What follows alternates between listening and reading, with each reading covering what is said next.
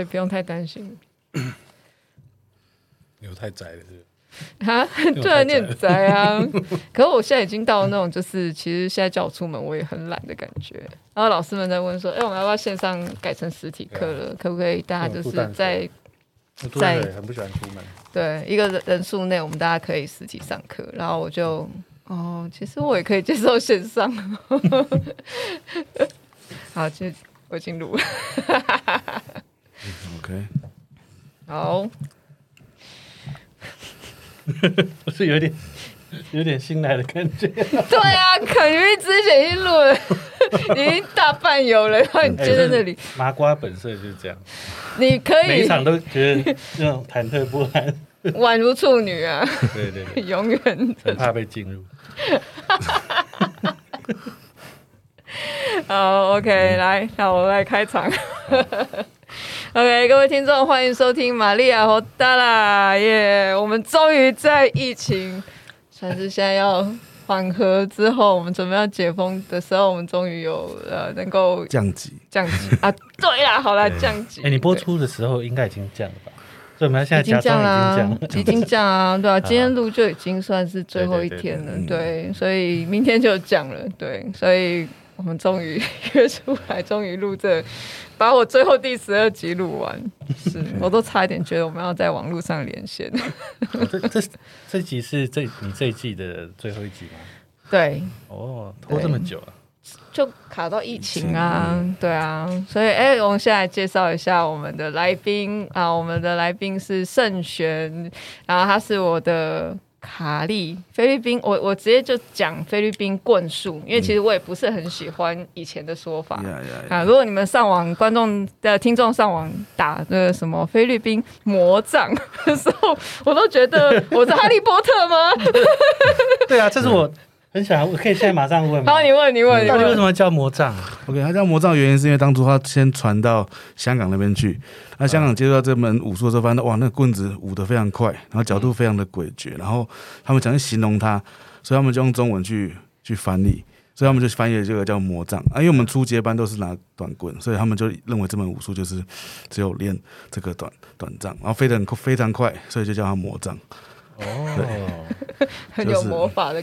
而且我跟你讲，我刚开始要接触的时候，那个每一根棍子上面都是。缠着，虽然他那是缠着吗？还是因为我没有实际拿过，我们之前练都不是用那种棍，他就是看起来像脆笛书，还有一圈一圈那个，然后我就觉得我靠，这真的是威力王卡的感觉，你要拿着巧克力棒。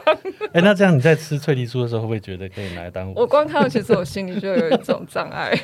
还好我实际跟老师学的时候，并没有拿过那种棍。结果如果你看那个寻龙使者的话。他里面第一版的预告片里面，他进到一个山洞里面，他拿了2根吹笛出，就是菲律宾武术的棍子。哦，对。那两个条纹其实是用烧出来的，用火烧出来的， okay. 用那个烧灼去改变它的密度， okay. 来作为那个花纹跟它的那个。武器的使用这样子哦，叫脆梨酥，没有，我觉得亲近多了。我觉得如果听众没有。听过或没有看过的话，你们现在就只要打菲律宾魔杖，你就会看到脆笛书，你一定会先看到脆笛书。我们就姑且称它为脆笛书，对。所以这位就是我的卡利的老师。那卡利，我觉得我现在还是我会想要用我想要讲的讲法，就是他是菲律宾棍术，他也是菲律宾，其实他包含了菲律宾武术了。你怎么什么都学啊？我不会否认，我也蛮中二的。就前面录的所有的，你都有学。对啊，求知欲很旺盛。对、有一点，其实要不是身体不堪负，你是不是有想要进军这个？我这个无差别格斗没有，真的我不敢。听起来很像，对不对？想成为身穿盔了。等一下，我可以换位置吗？对啊，所以然后接我们的麻瓜一样由道理来担任，对他也是很久没有来录音，然后一进来就宛如处女一样，就就以前做过什么事都，我现在脚夹超紧，全忘了。我刚连耳机真的忘了带，对。你真的不行，我们接下来会继续密密麻麻的开始录第二季咯。好好好 ，OK， 不啰嗦。那个我们就请道立来直接进行麻瓜的发问，因为你昨天晚上传给我超多，你突然 Q 我，我一定要 Q 你呀、啊，因为你做那么多功课，而且你还说赶快快讲我，快讲我，我说哦，好好，你真的好棒棒。可是我昨天就是。一直在看各式各样的资料跟纪录片、yeah. 我就发现我很享受、哦、因为很东南亚吗？但我都忘了做笔记了什么？那你在像那一本里面是什么？看爽考嘞，你要当爽片看嗯，我想一下好我有个问题，就是因为我在看的时候发现里面有很多名词、嗯、那所谓的卡利是不是？嗯，卡利它的范围到底是？因为我知道的是，好像双短棍，我看到的，嗯，然后又有长短棍，嗯，那可是我又读到说，如果范围大一点的话，它应该是，就是你生活当中，你随手可以拿到的东西，都可以随意的当成武器使用，它的原理是一样的，对不对？对，就很像。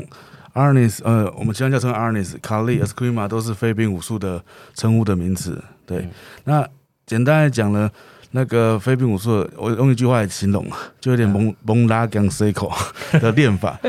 你会学会挥短棍，那你就挥刀子嘛。那你再把那个观念稍微改变一下，就变成双刀。那你把一把短刀跟一把棍子放在一起，就被我们称为叫 Spati Daga， 一把长剑跟一把匕首。所以我们透过这样子的训练，让飞兵武术的习练者等于是你随手拿到任何武器，可能你这辈子第一次摸过这个东西，可是你可以立刻找出它作为武器的用法。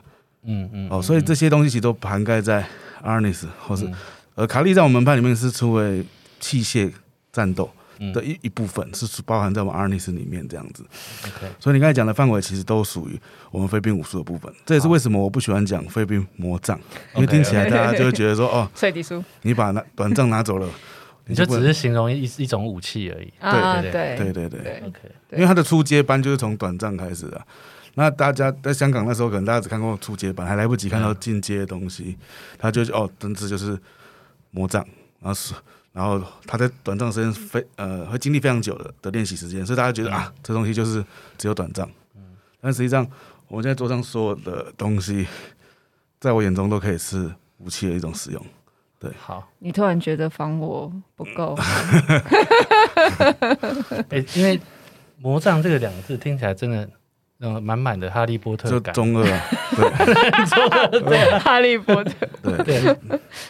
所以如果今天因为我跟老师一起去教过防身术，那其实它里面涵盖了很多概念。其实挥棍只是基本啦，但是它是可以一个延伸去使用任何你身边看到任何东西，然后都可以拿来做武器。所以我觉得里面像如果你有看 Reborn 吗？像 Reborn， 它里面这部电影，我不知道中文叫做什么，重生之鬼啊，对，它是日本一个很有名的坂口拓，对，坂口拓，他现在有 YouTube， 你有空也看一下，他很有趣，他算是也，我觉得你看那一部，它就是一部爽片，他把菲律宾就是Arnis，算他大部分应该算是东南亚武术啦，就是。对，它有综合使用东南亚武术，菲律宾武术肯定是其中的一块。我觉得蛮大部分的耶、我也这样觉得，但是这样讲很本位主义，很像沾光一样。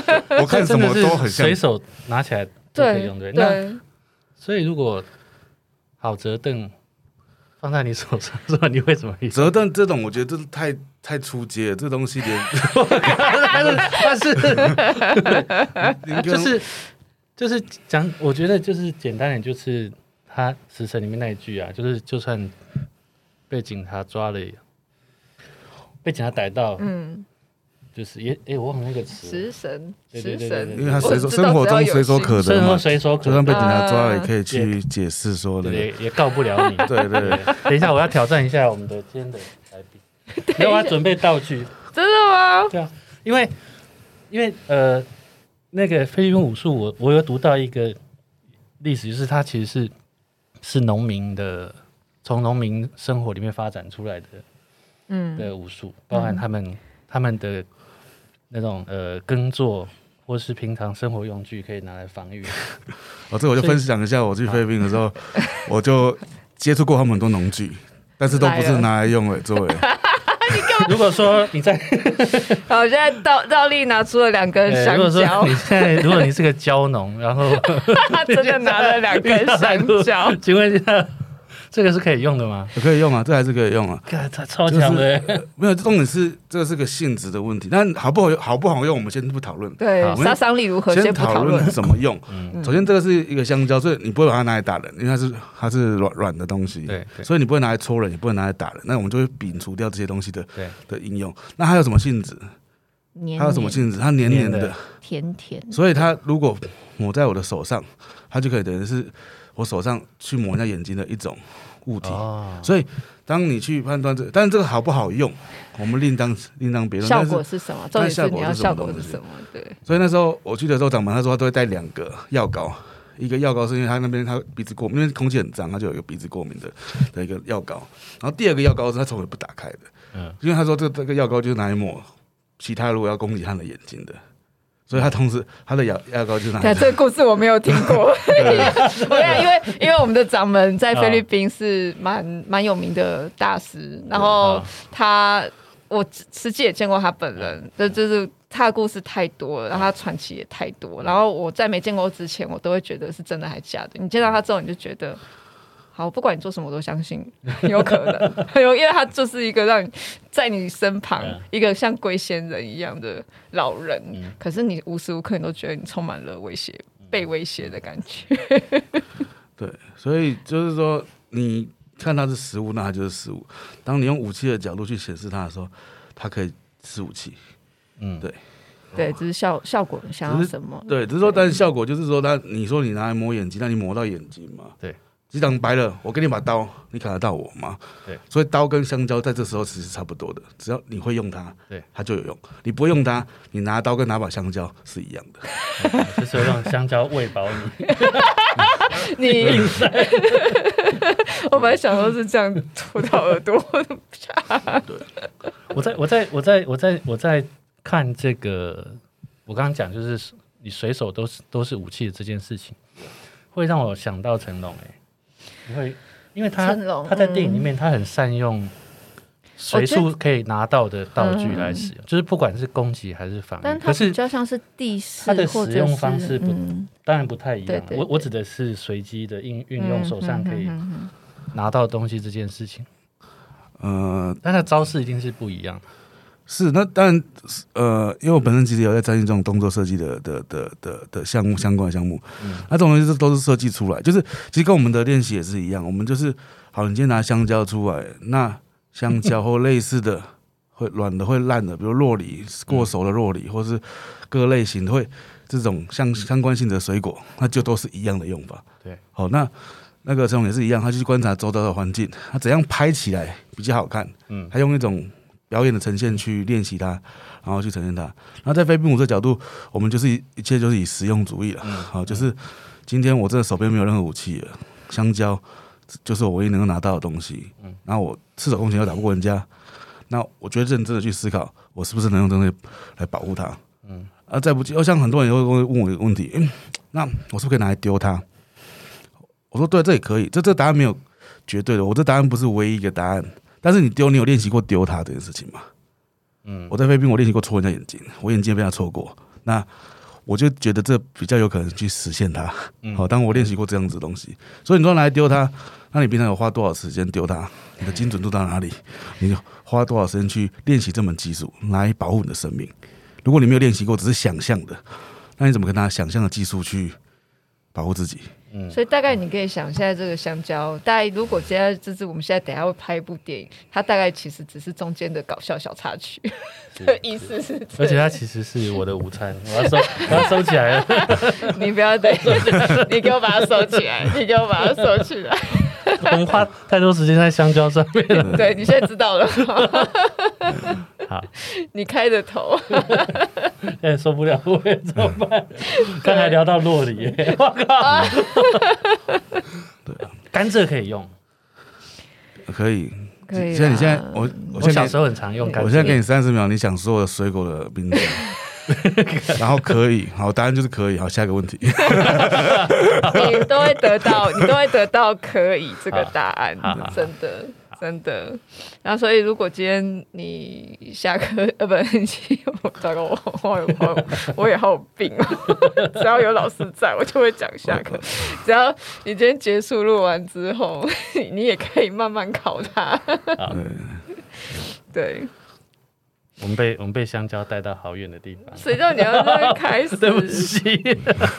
对，所以我今天，像我们之前去教防身术的时候，其实我觉得在卡利里面，我的感受啦是，除了空间之外，还有就真的是意识。它其实训练蛮大的，就是一个意识跟我觉得棍子的应用那些东西，当然也是很实际的。然后有一些真的很刁钻，然后后期老师有带到各种不同武器，然后当然我们还没有，我最后学到是短刀啦，对，虽然我很想要用那个那个半弯形的，糟糕，哥伦比，对，我其实我对哥伦比或者蝴蝶刀我也有点想玩，但是先这样，对，但是它的应用范围很广，所以我觉得在好啦，虽然我这样讲，我也是很中二的人，就是我当时觉得，如果我小孩。不管男女男生可以练卡波，女生当然要练 OK， 但我希望女生练巴西柔术跟 Arnis， 因为它的概念是我觉得你的应用跟你的意识有达到一个层级的时候，它是真正对防身我觉得是完美，就是你要有武器，你说要有武器有武器，你要有近身你有近身，然后你要远距离也可以远距离。所以之前我们在练的时候，我记得我最早期接触，我们讲一个最初级的时候，大家就会讲，就是我觉得应该算是那个时候台湾很多人看到影片都会讲一些明智未开的话的那些话，就是人家就用枪指你啦。你现在就拿2根棍子，或者是你现在拿刀跟拿枪，你是赢得了人家吗？因为其实Arnis最初期就是我们刚刚讲到嘛，是2根短杖，但如果他今天其实一些延伸概念，那不管是场位，或者是他是刀具，或者是什么，或者是武器，他们就会讲说，那你人家如果今天是拿枪，就是大家都喜欢比枪啦，对，就是你今天是拳脚，那我就用武器，我用武器，那我还有更强，我就拿一把枪，谁比较厉害？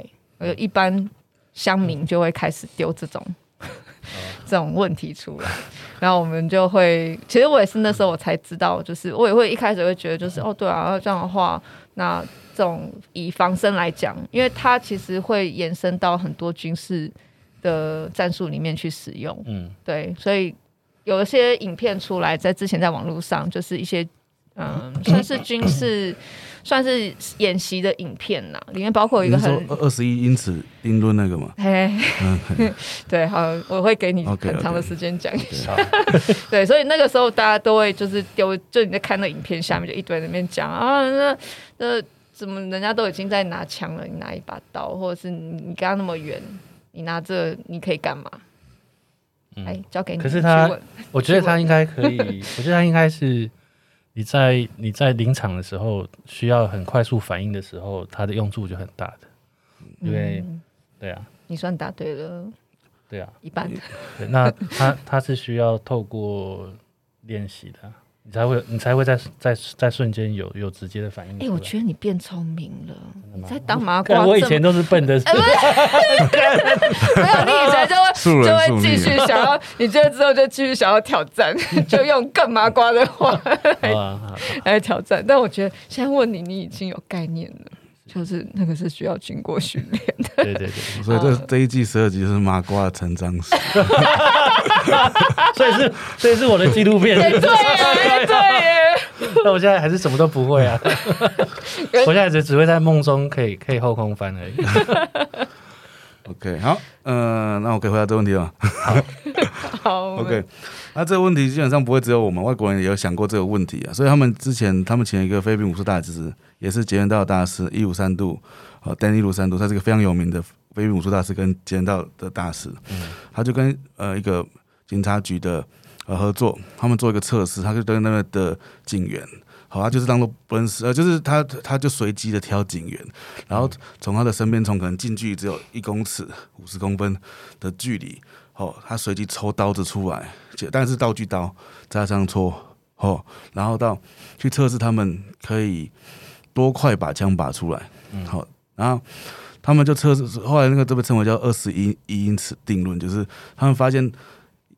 以他们这样子突然袭击的情况下，通常到21英尺，就是差不多6公尺的距离，这些警察才有办法去反映出，哦，原来你拔刀了。很多低于21英尺，有些甚至连刀都没有看到，就已经感觉有东西在身上戳来戳去。所以你会想，这些警察已经是相对于被拔枪比较习惯的职业了，但是在遇到刀子的情况，还是会瞬间反应不过来。因为我们拿刀子，我们现在随时想要练习一下就可以练习一下。对，你拿你家里的厨刀、菜刀，随便美工刀可以练习。可是拿枪这件事情，他我在教菲律宾武术的时候，我还会教到一些类似心理学的一些概念，就是说，今天我给你一把枪，你真的敢开吗？因为你开下去，可能对方就不是重伤，就是死亡。所以你现在真的有拿枪，你真的有扣下扳机的勇气吗？可是当我现在拿刀子的时候，我只要划过去。我不用做太多的刀的情况，而且我可以练习很多次。等一下，我可以练习很多次。我在家里可以练习很多次。我在家里可以练习很多次。对，我的意思。可是你开枪，你要练习开中，你必须要有个靶场或是一些特意的器材去确认说我是不是打到确切的位置上，或是致命处或非致命处，那需要很多练习。那你就要有很多子弹去给你练习。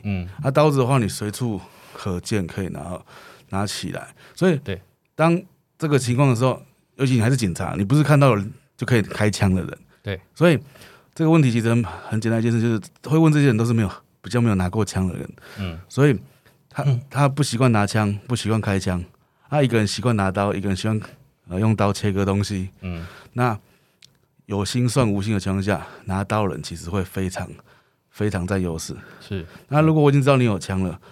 我也不会明白白的在你面前把刀子拿出来，我可以趁你不注意的情况下拿刀抵着你。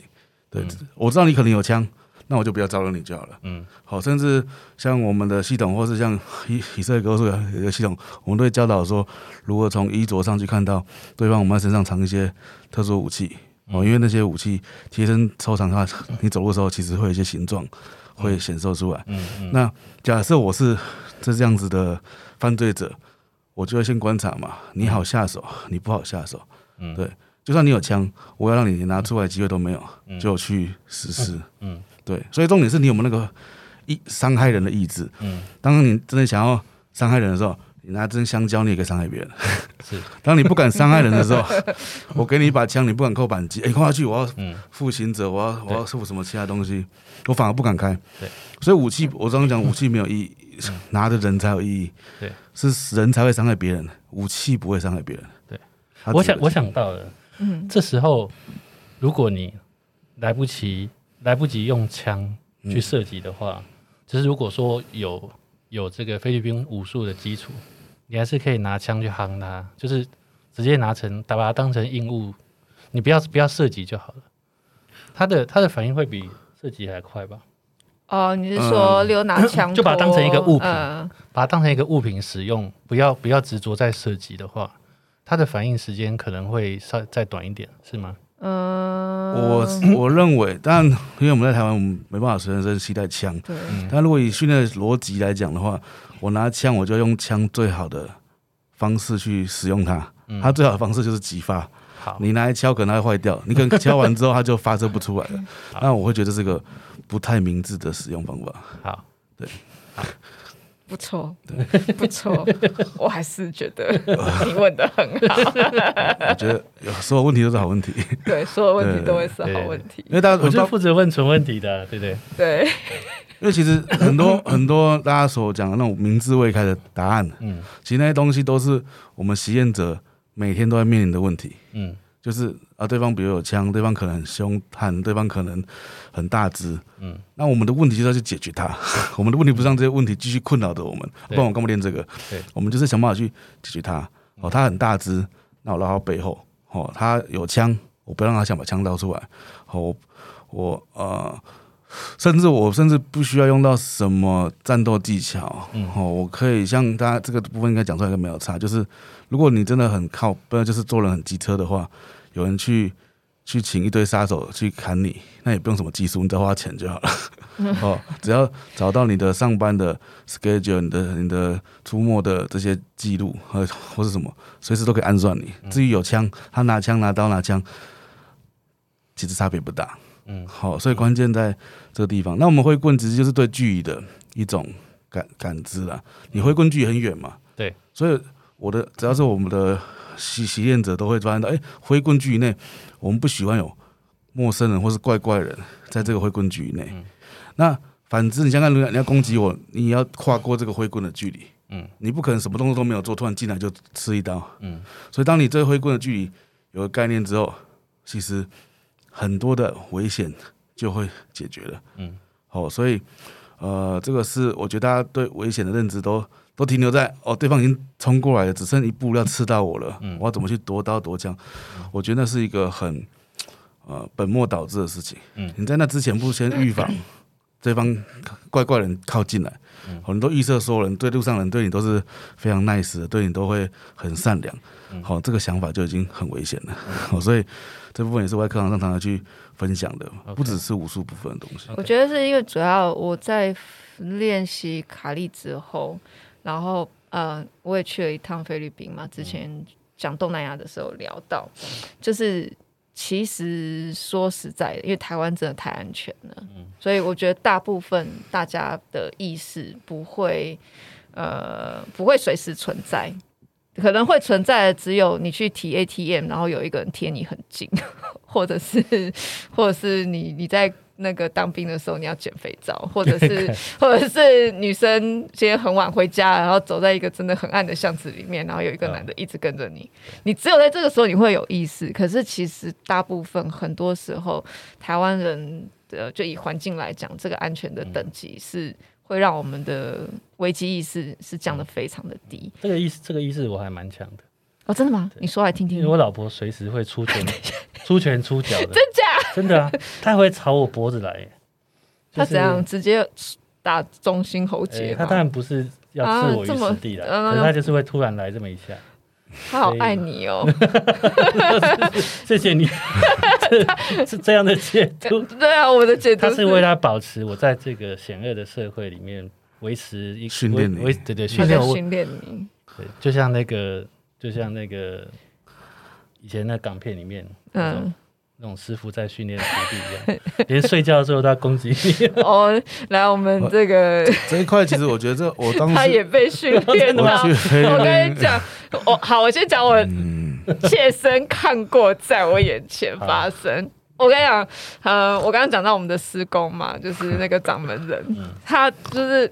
他本来老师每一次都会讲，然后大家都会听到，就是因为我们很多人还没见过我们的掌门人，然后Mon Phil夸饰，觉得我太夸饰了。对对，因为我们大家真的，大概那时候刚开始练，因为前期Mon Phil还没有来过台，我们都叫他Mon Phil，然后我们前期都会觉得就是靠，老师又在臭了，就是你知道，就好像在讲一个那种武侠仙人一样，就是你会讲一些那种奇怪一些事情或者什么，然后或者是好像在狱中，然后哦他曾经干掉过10个警察，这种话你知道，就是听的时候哦赤手空拳，就是小说里面才会出现那种卫斯理的这种，对，就是你会觉得啊，你又在讲这，就是你好像在神化一个人。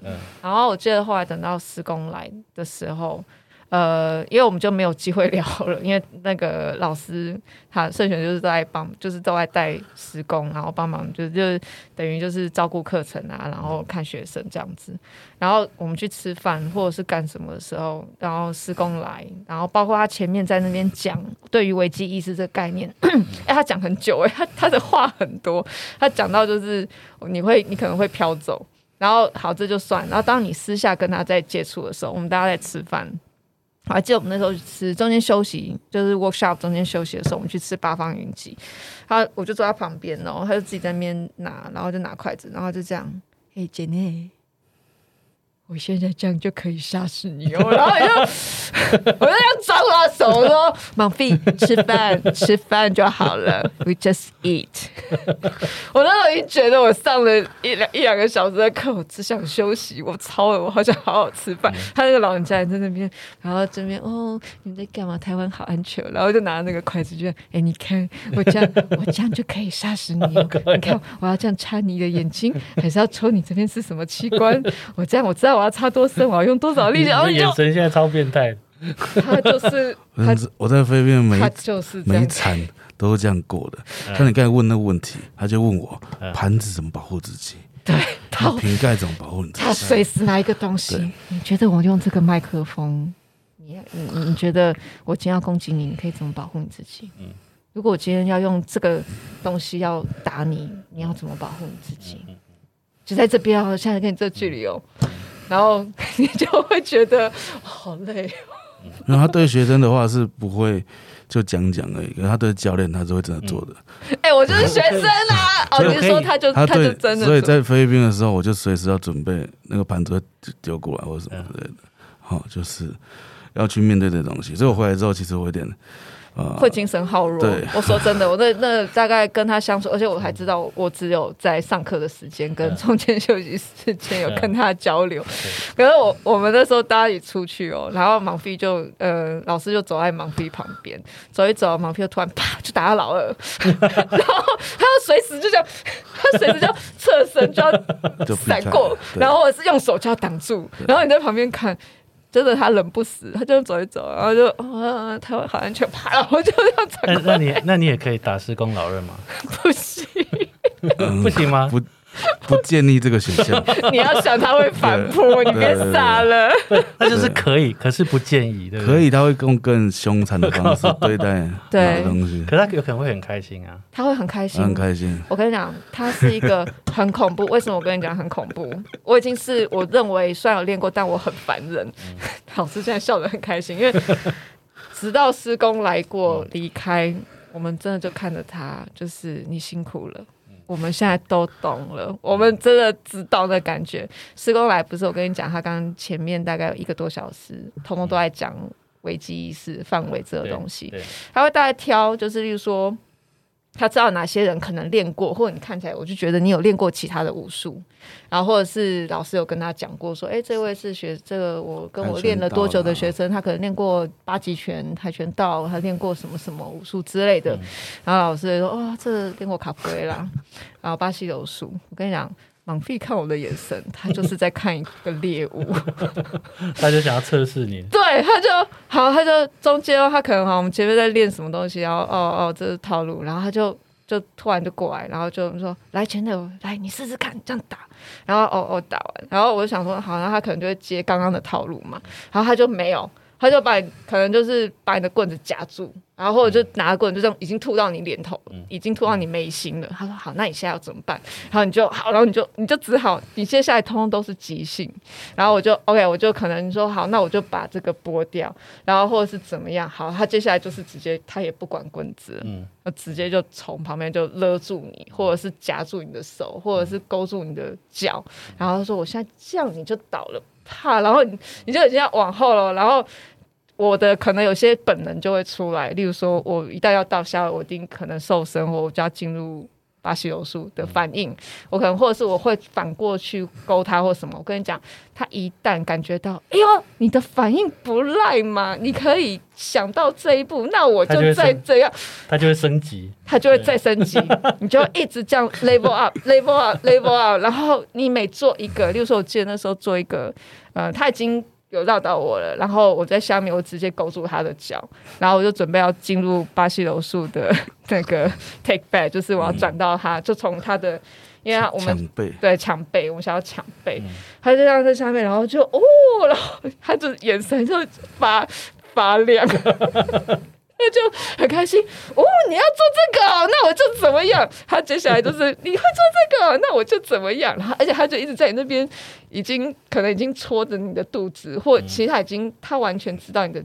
重要器官、你的身体，不管我们任何人多高高矮胖瘦，在他旁边、他好像已经把你的这个 data 已经输入他的脑袋、他已经知道你在他旁边，他需要花多少力气，他需要用多少距离，他去伤害最有效伤害你的内脏或者是哪里的重要器官，达到你无法继续往下，或者是他就是要测验你。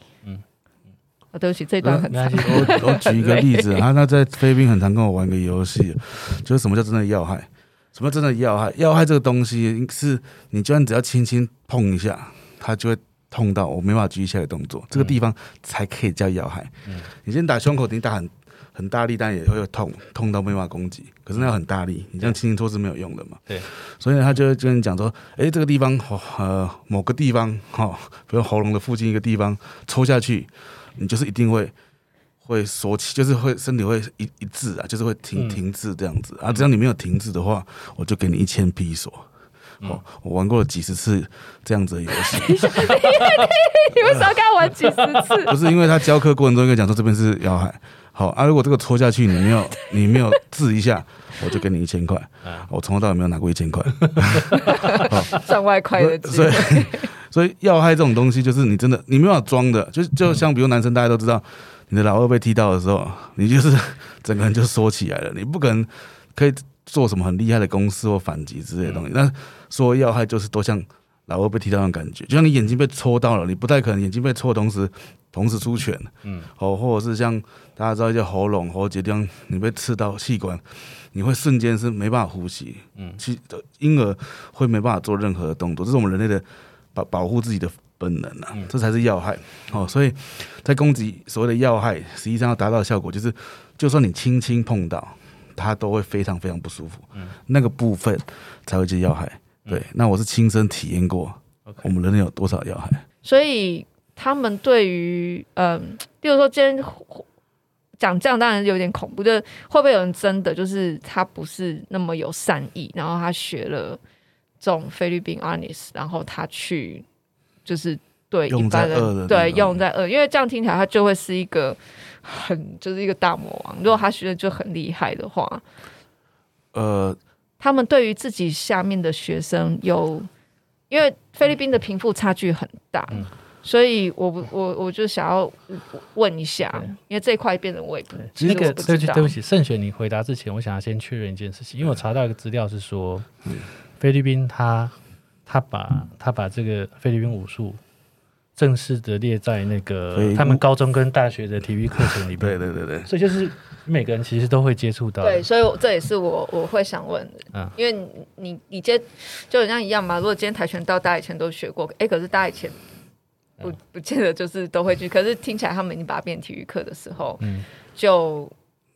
他们的犯罪率又那么高，我不确定那个申请有没有过。他们有去申请 Arnis 成为菲律宾的非物质文化遗产。对。那我不知道是不是通过，所以他们把它列入为他们的国中小的必备课程这样子。对。那其实任何技术都可以拿来犯罪，任何技术其实都可以拿来犯罪。好，这部分牵涉到比如说像经济学，你也可以拿来做经济犯罪，任何一门学问。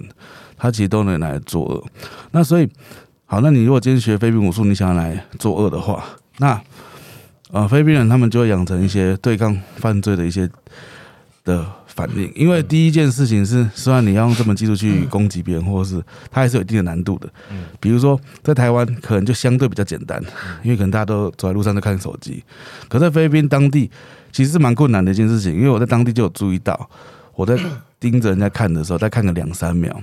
就算隔5-6公尺、6-7公尺外，只要我这样盯着他，他就突然转过头看我。对，他就突然，你在看什么？就是我在他的眼角余光啊。我是5-6公尺外。对，就是，但我不是从他背后看他，我是从他的可能斜45度或者60度这个样子去看他。可能大家看到正妹会看一下嘛，总是会走在路上。对，正妹的意思也很高吗？出国，对。我讲的是15岁以上的所有人。我一开始是看正妹啦，然后看正妹，那个是16岁嘛，所以16岁的正妹她也会5-6公尺以外或者小。我看到的话，大部分9成都会有这个反应，1-2成可能是观光客或是比较就没有太大的反应。可是那个比例是非常的高，就是大家对于说一个陌生人在盯着你看这件事情，他们是。可能是被强迫，或者是他们的环境已经到一种蛮恶劣的情况，嗯，所以变成是说，因为那时候我有时候就是受一些防范犯罪的一些手法，所以假设我是犯人的话，我在5-6公尺看你，因为总是要先有个目标嘛，嗯，好，当我看到你，我注意你的时候，你就注意到我了，那这会大大的增加我作案的困难度，好，所以关于教练刚才那个问题，就是你今天要学习这门技术，然后去犯罪，可不可以？可以，但是我认为这成本太高了。你花练武术练个几十年，然后去做这个东西，我觉得你不如拿一把枪，卡洗仔，或是买个刀子，或是之类的。吼，这个其实，当然我这样讲说，任何习练者，你想把它拿去做什么事情，我觉得这部分，身为武术教练，我们没办法去阻止，但是我们只能说，你如果要拿这东西去拿去做犯罪或是干嘛，我会觉得那成本太高了。你花那么多钱去学这门技术，然后把自己的身体锻炼成那样子，却只拿做一些小小的行为，以我教练的角度会觉得蛮没有必要的。好，你不如这个其实，在很多的武术电影院都会讲到这个，就是说，会用这种方式使用武术，都是他都对他的对就是对这个领域有错误理解的人才会这样子做。嗯，是啊，当然我认为啦，其实我这一部分我的看法其实是不只是武术这件事情上面，我看的就是可能像我刚才举例的经济学、法律等等这些，你拿来误用。其实他们都一样会造成非常大的，我会做，比如说我会做核子弹，那我想要炸我想炸的地方，那这就是用来为恶的地方。那任何知识，我觉得知识本身都是中性的，它本来就是你可以拿来做恶，你也可以拿来做坏事。这件事情本身它就是一个，你今天数学很好，你也可以用数学知识去骗数学不好人来做诈骗之类的，之类的，比如得高分羞辱你隔壁的同学。让你成为学霸，欺负别人。对，甚至我老实讲，拿成绩去霸凌别人，这件事情本身也是一个很错误的事情。成绩本来只是给你的一个奖励，结果你现在拿来说你分数比我低，你很烂，那这也是一种误用。所以我觉得这种误用，其实说真的，不管是什么领域，都或多或少这个情况。那我觉得武术也不例外。那我能做的部分，只是说在我教学过程，第一个。在台湾这个相对法治比较好的国家，那菲律宾他们的法治相对比较不好，所以他们有时候在守法之前跟自己的命之前，他们可能会觉得自己的命比较重要，那先做了再说。好，那有时候像犯罪集团这件事情，对他们来讲，犯罪有时候是他们的一门行业，像比如说我们讲运输业，然后什么服务业，对他们来讲，这种犯罪可能就是他活下去的唯一办法。所以他对他来讲，这不是道德的问题，或是对他来讲，偷窃或是做这些犯罪行为才是他们，就是他其实就是在生存，对他就在生存而已。所以你用单纯的善恶道德去，他可能就是没有选择了，有时候他就是没有选择而已。我说我继续去菲律宾这我经历到很大的文化冲击，就是在那个时候我去更了解。其实我大学是读法律，所以我有读一些犯罪学。那时候我的看法也是，人为什么要犯罪？你犯罪到底是干嘛？你就是好好的过生活，这样子不行嘛？好，但是当你到那样子的环境的时候，你就会发现到他们有些人就是以犯罪作为他们的生存。你现在把他这个东西拿掉了，他可能他也不能做什么事情。对，所以我只能说，任何技术都会被误用，甚至我看，像我去那边之后，我们菲律宾有些手法是我们反过来从盗窃集团身上学回来的。和一些 distraction 那个让对手分心的一些技法，那其实是我们从小偷去偷人家钱包的动作学回来的。只是老实讲，我没有那个种去偷钱，我不会拿这个技术去偷钱。我会在我的 workshop、我的研习课里面去分享这样的技术。可是我是讲，虽然我学这技术，但是我也只能拿来用。对，我只能拿来打架了。但是你要用这种技术来偷心。你讲到他最弱的。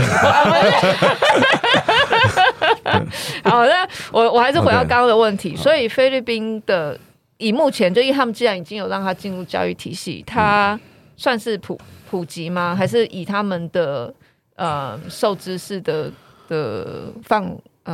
算是蛮普及，应该说他们都会或多或少都有接触过了。嗯，那只是到后来，他其实就会像是篮球、足球这种，大家继续想继续钻研的，继续钻研。那不讲，因为其实像那个菲律宾的运动，其实是非常非常的兴盛，他们体育很强。他们的我参加过高中的课程，我就觉得哇，他们打起来很像可能台湾大学生那样子的灵活，他们很悍。对，我觉得以民族性来讲，他们是很彪悍的。他们是战斗民，在我心中他们是亚洲东南亚的战斗民族。对，所以就像体育所有体育赛事一样啊，就是他们都会去参加。